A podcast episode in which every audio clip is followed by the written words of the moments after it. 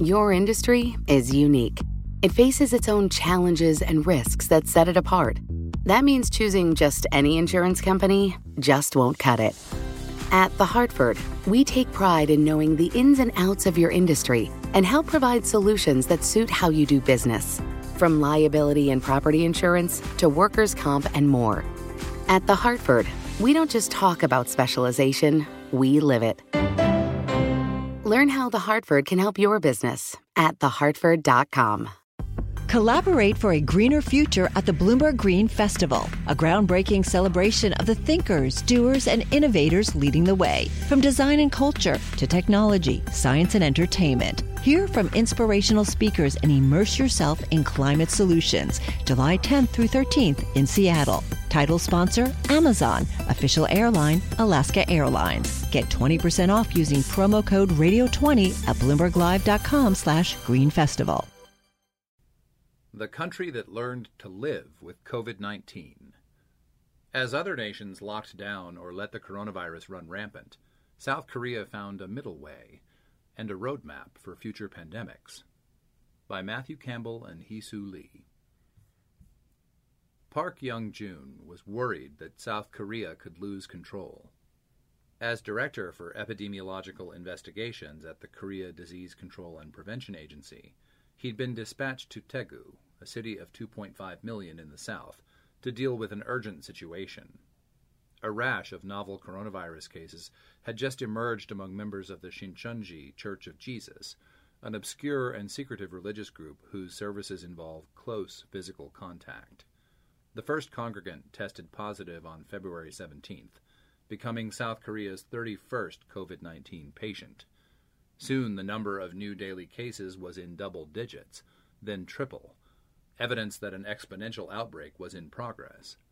I remember seeing the triple digit cases, Park says, speaking through a translator, and thinking to myself that this must be what people mean when they use the word surge. In the early days of the outbreak, public health officials treated each case more or less individually, with contact tracers compiling detailed histories of a patient's recent whereabouts and screening others accordingly.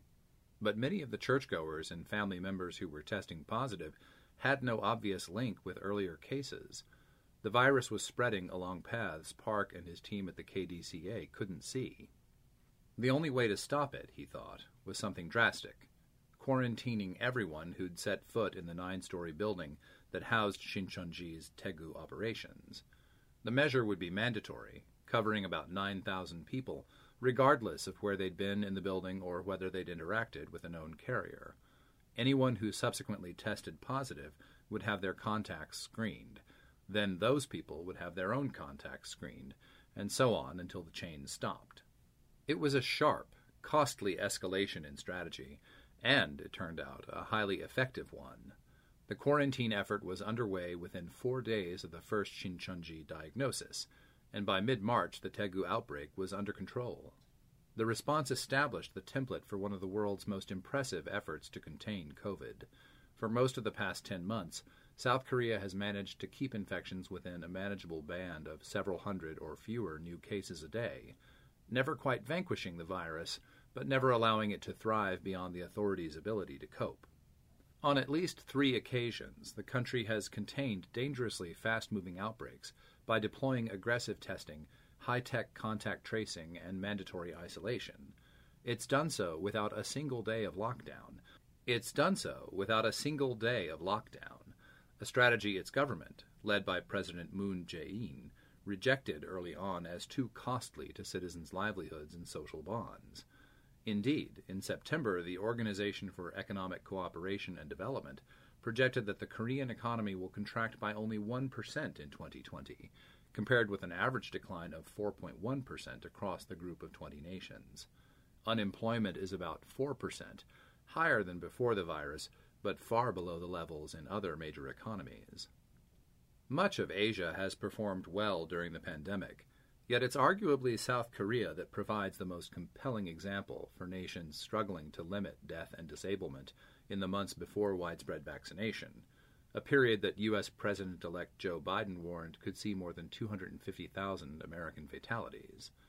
South Korea isn't small, With a population of 52 million, it's about three fourths the size of the UK, and Seoul is both larger and denser than London.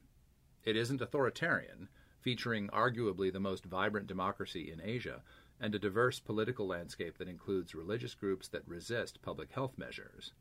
And unlike China, New Zealand, and other members of the pandemic Premier League, it hasn't pursued a strategy of outright viral elimination a goal that would now be impracticable in most of the world. South Korea's response hasn't been perfect. The country has lost more than 500 people to COVID, representing a relatively high fatality rate by Asian standards. New outbreaks, even if relatively small, remain a constant threat. The authorities are currently battling a tenacious wave of infections centered in Seoul, the worst flare up since February. And daily life isn't normal. Social distancing measures of varying intensity are in place throughout the country, and masks are required in virtually every public space. Restaurants, cafes, and even nightclubs and gyms have stayed mostly open, but capacity is often limited, and patrons must scan a QR code linked to a national contact tracing system before entering. Schools have gone partially digital to give students room to space out, imposing an additional burden on mothers in what's already a deeply unequal society for working women. It's hard not to be impressed, all the same, by the way Korea's government and people confronted a choice the citizens of Western countries were frequently told was unavoidable between economy shattering lockdowns and appalling viral casualties, and resolved to accept neither option. The country decided instead to deploy all the resources it could in the service of a simple goal to keep society functioning, and for the most part, it's worked. The strategy has depended upon a degree of vigilance that can seem excessive until you consider the horrific costs of, say, the American approach. For most of this year, Park has been sleeping in a dormitory at the KDCA's headquarters, some 60 miles south of Seoul. He works about 16 hours a day, six days a week, slipping into the capital to see his family only on the occasional Sunday. His life has been anything but balanced, but he says it's been worth it. He and his colleagues have helped Korea find an equilibrium, one Park argues it can sustain until the pandemic ends. We call it long term suppression, maintaining our society while suppressing the virus, he says. The basic concept we are working with is living with COVID 19. Five years ago, South Korea learned the hard way that it wasn't ready for a novel viral outbreak. In May 2015, a 68 year old Korean man who ran a greenhouse business in Bahrain became ill after returning to Seoul. When his symptoms didn't improve, he was admitted to a hospital outside the city, where doctors diagnosed pneumonia. Five days later, after he'd been transferred to a more sophisticated medical center, a test confirmed that he was Korea's first carrier of Middle East respiratory syndrome, an often fatal viral disease that's related to both severe acute respiratory syndrome and COVID. By then, the MERS virus, which first emerged in Saudi Arabia in 2012, was on the move. Dozens of people had been exposed at the first hospital where the returning traveler was treated. The pathogen then took hold at the second hospital after a man exposed in the earlier outbreak visited its emergency room coughing severely. 82 people were infected as a result. Such nosocomial infections, spread in medical facilities, are one of the worst case scenarios in public health, not least because hospitals are by definition full of people who are already sick and therefore vulnerable. Testing delays also gave the virus more time to spread, and officials inflamed public anxieties by declining to disclose where MERS patients were being treated. 38 people ultimately died. The government, led at the time by conservative President Park Geun-hye, was determined not to repeat the experience and initiated a series of public health reforms. The KDCA, historically a health ministry department with little real autonomy, became the coordinating body for outbreak response, a control tower for other agencies and local administrations. An emergency process for approving new diagnostic tests was also created, shortening the time required from a year to a week or less. And the country's main public health law was amended to allow contact tracers to scrape data from cell phones, credit card and public transit records, and other sources, if necessary to prevent infectious diseases and block the spread of infection. The law required that the information be used only for public health purposes, and that it be destroyed when the danger passed. The earliest phase of the coronavirus pandemic seemed to validate the new policies. Korea reported its first COVID case on January 20th, the same day as the U.S. A week later, the KDCA interrupted the Lunar New Year holiday to summon executives from a range of healthcare companies to Seoul, where the agency shared a testing method it had developed for the new virus and urged them to start producing kits based on the same protocol. The first was approved for use on February 4th. By mid February, only a handful of Korean cases had been discovered, a number small enough that all could be housed in ultra secure negative pressure rooms. Then the surge began in Daegu, where the virus had been quietly spreading through the community. The first Shincheonji member to be diagnosed, a 61 year old woman, had been admitted to a hospital on February 7th following a car accident and developed flu like symptoms a couple days later. It's not uncommon for hospitalized patients in Korea to come and go during a stay, and no one prevented the woman from leaving on February 9th to go to church. She went again on February 16th, right before doctors decided to administer a coronavirus test. Shincheonji adherents, who revere sect founder Lee Man-hee as a saint-like figure, are encouraged to attend services even when they're feeling ill, according to former members. Each of the sessions the woman attended saw more than 1,000 people sit elbow to elbow on the floor for as long as two hours, reciting prayers and loudly shouting Amen, almost ideal conditions for viral transmission. As public health officials learned, the church is also so secretive that some members hide their affiliation even from their immediate families, and they were now circulating around the country, potentially infected. The government was desperate to get the identities of the church's followers. Officials threatened Lee with criminal investigation before obtaining the list, which included roughly 200,000 names. In a statement, Shincheonji said that it was concerned its followers could be harmed if their information was disclosed, and that those who conceal their membership do so to avoid prejudice. It also called claims it tells members to attend services when sick groundless. As the Daegu quarantine got underway, Case counts throughout the country were surging, reaching 500 or more per day in late February and early March. Public panic rose in tandem with the number of infections, and demand for masks, which were already familiar to many Koreans because of worries about air pollution, grew so intense that weekly purchases were limited to two, verified by a national ID card. Governments around the world introduced bans on Korean arrivals. Policymakers in Seoul, however, were determined to avoid a lockdown, the approach that had arrested the virus in China and would soon be employed in Europe. The basic principle we have is to keep a balance between preventive measures and economic growth, Minister of Health and Welfare Park Neung-hoo said in an interview in November at a government office in central Seoul. This was the belief we had from very early on. A shutdown would have harmed the economy, at least in the short term, and it also might have provoked a level of frustration that would make it hard for us to implement and enforce our preventive and quarantine measures. It was late afternoon, and as Park spoke, the streets outside retained much of their pre pandemic vitality. Thick crowds of office workers were streaming toward the subway, while others headed for the bars and barbecue joints that fan out in countless alleys from the city's skyscrapers. Officials knew that containing a drastic surge in infections without putting society on pause wouldn't be straightforward. We needed to approach this in a very scientific way, Park said. The most important prerequisite would be an enormous increase in testing. Thanks to the rapid approval of commercial tests, Korea was well ahead of most countries, but frontline medical staff were still overwhelmed. Among them was An Yo Hyun, a 40 year old anesthesiologist at a public health center in the port city of Busan, not far from Daegu, who'd been assigned to help screen patients. Demand in her area was high, but we didn't have enough equipment to conduct tests safely, she recalls. Protective gear was in short supply, and cross infection from patients to clinicians was a constant concern. Worried she might infect her child or her husband, a doctor who treats the elderly, An started wearing a mask at home and eating dinner alone on the balcony.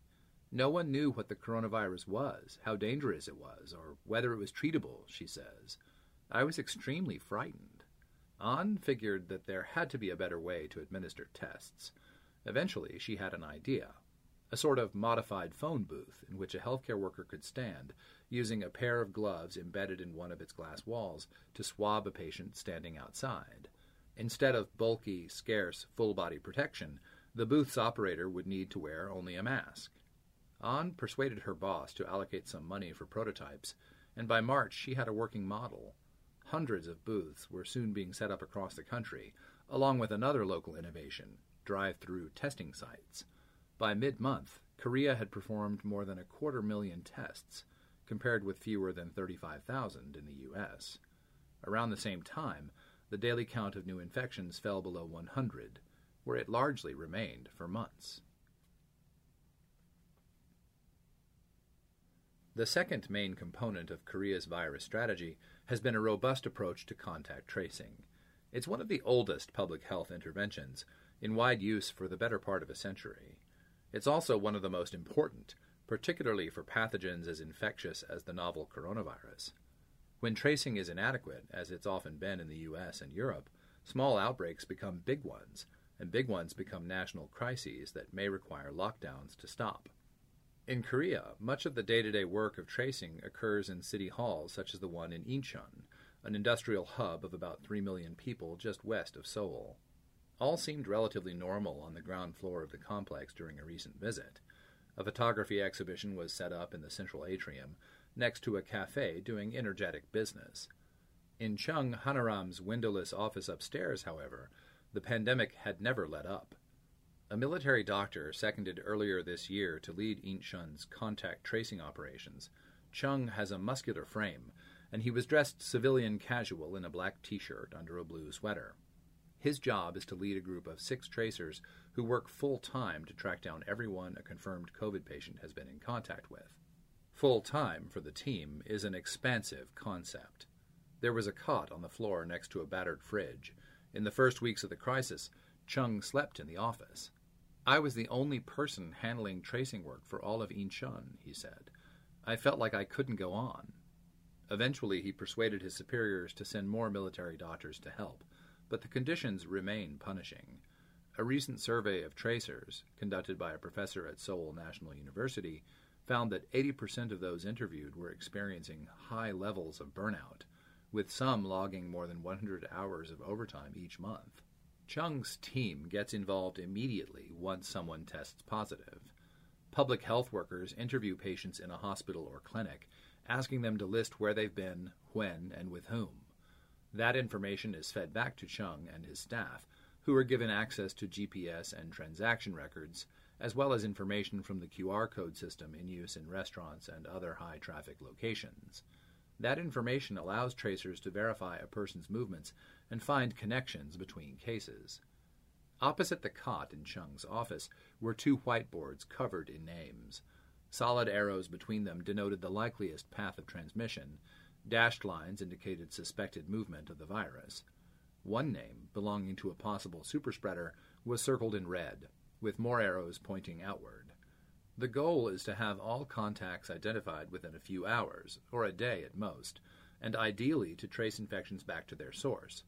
One outbreak Chung responded to originated in a casino pub, where investigators found viral particles on chairs and poker chips, and, disconcertingly, given how the virus spreads, in an air conditioner.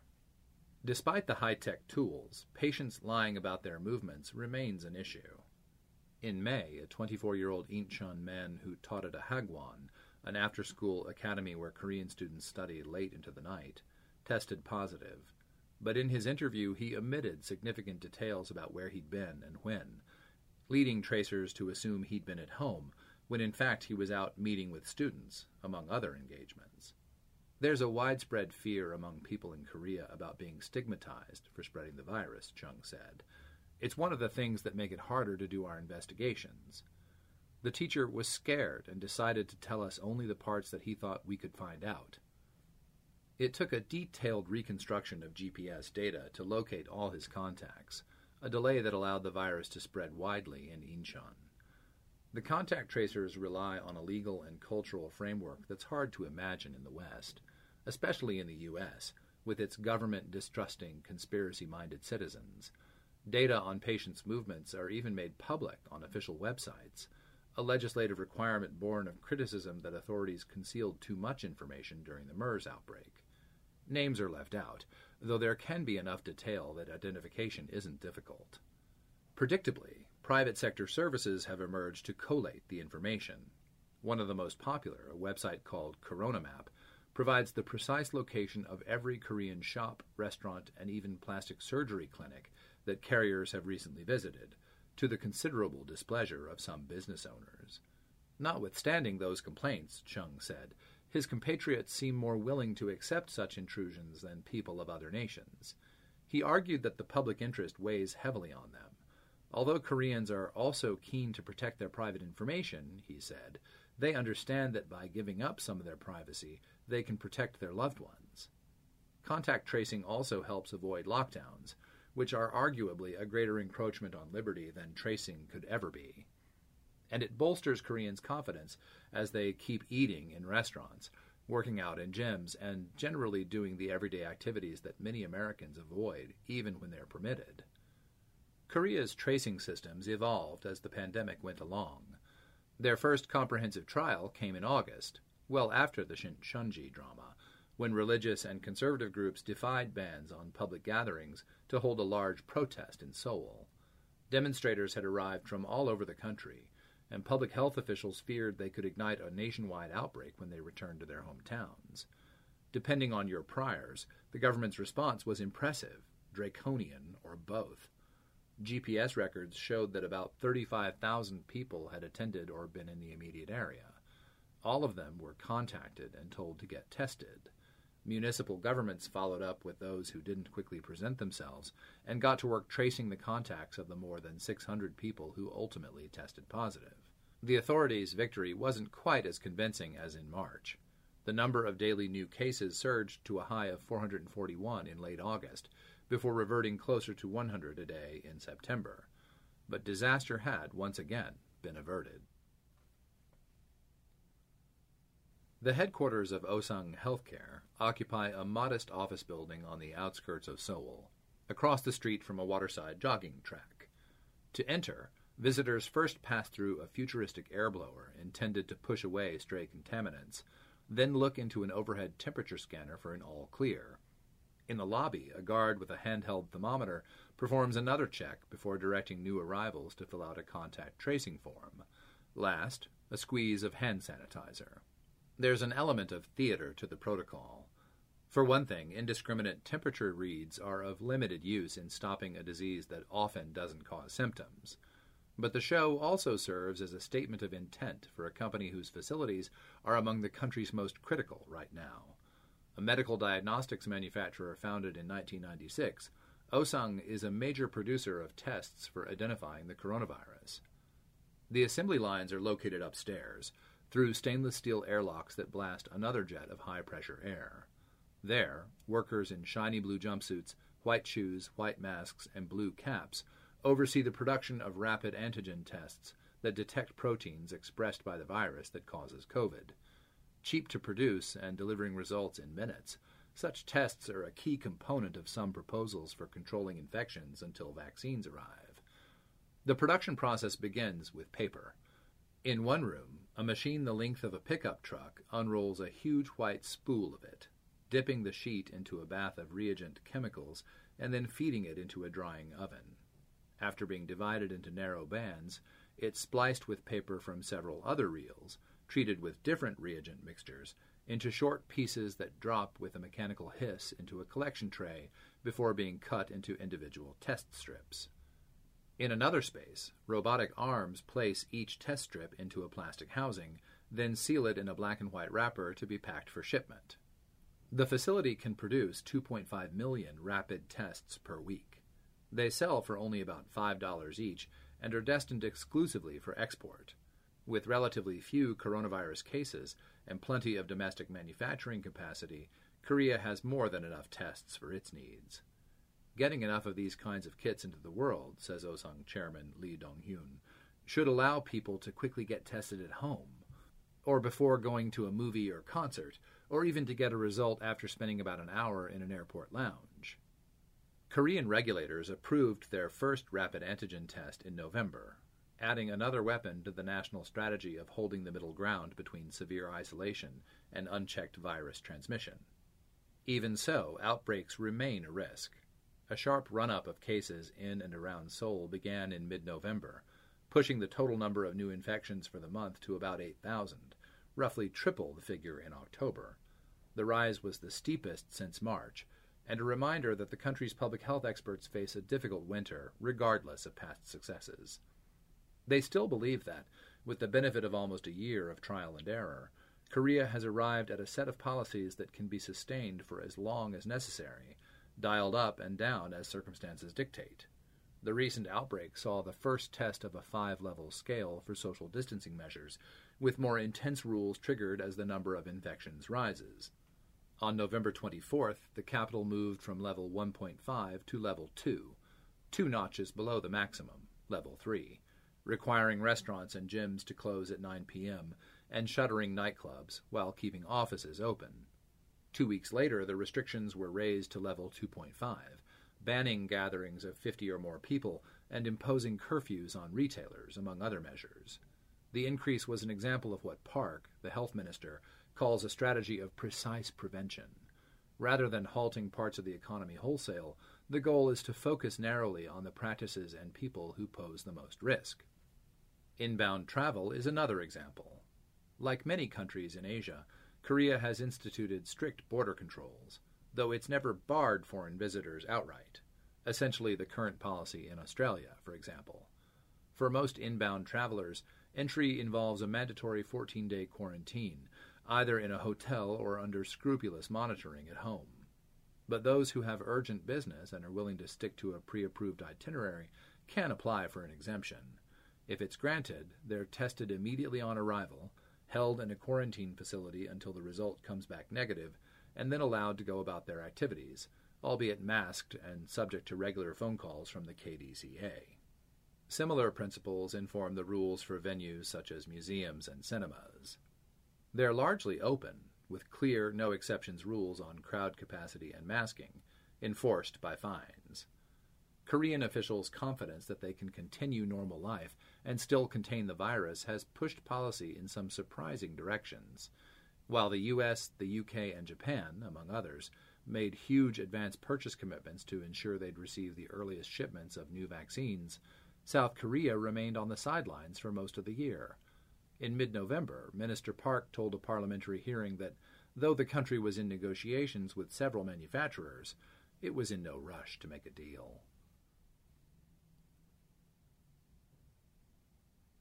Korea's achievements containing the virus might have emerged from a unique cultural and political landscape, but that doesn't mean its techniques can't be emulated, both over the next several months and the next time a novel pathogen menaces humanity. It's not impossible to imagine the U.S., at least after January 20th, finding the resources for a hard final push for more effective testing and consistent rules on masks either of which might make a significant difference in reducing the toll of COVID deaths. So might a serious investment in contact tracing, even of a low tech kind that doesn't rely on digital surveillance. All of that would require sustained focus, commitments of time and resources, and the active support of the population, the asset that, in some countries, has been most difficult to secure. But the payoff, in terms of a faster return to some version of the normal life we all crave, could be massive. On a chilly evening in November, on a chilly evening in November, thousands of people in warm jackets, scarves, and masks streamed toward the Jamsil Sports Complex on the edge of Seoul's upmarket Gangnam district. They were headed for a playoff game between two of the most popular teams in Korean baseball, the Doosan Bears and LG Twins. It would be played, like other matchups since July, in front of a live crowd. The game was essentially a home outing for both. The Bears and Twins share the Jamsil Stadium, and many fans were wearing club jerseys or carrying their flags, grouping into little knots of friends as they neared the field. It was possible for it all to look, with a bit of a squint, almost prelapsarian, an autumn ritual somehow unchanged by the events of the past year. That wasn't quite the case. The stadium's capacity had been cut in half, and near the entrances everyone had to wait in snaking lines to scan their QR code and have their temperature taken. Food, fried chicken, pork belly, and dumplings are all Korean game day favorites, had been banned during the first stage of reopening. Now it was restricted to the concession areas, with masks mandatory everywhere else. In the stands, every second seat had been blocked off with blue tape, and ushers walked back and forth with signs bearing the three cardinal rules for watching the game keep your mask on, don't eat in the stands, and stay in your assigned seat. No significant outbreak had been traced to a Korea Baseball Organization stadium since they reopened to the public. Evidence, League Secretary General Ryu Dae-hwan said in an interview before the game, that its procedures were effective. Yet the best way to keep the virus out of baseball, he noted, is to diminish its circulation in society at large. What matters the most is the national virus situation, Ryu said. The more patients we have in the country, the higher the chances. The government agreed. A little more than a month later, after the baseball season concluded, spectators would again be barred from sporting events in Seoul to contain rising infections. But for the moment, the fans at Jamsil were getting into the spirit as best they could. The high volume chants typical of Korean baseball games weren't permitted, too many droplets, but when the Bears' designated hitter, Jose Fernandez, drilled a two run homer in the bottom of the first, the stadium exploded with something approaching the fanfare of the before times.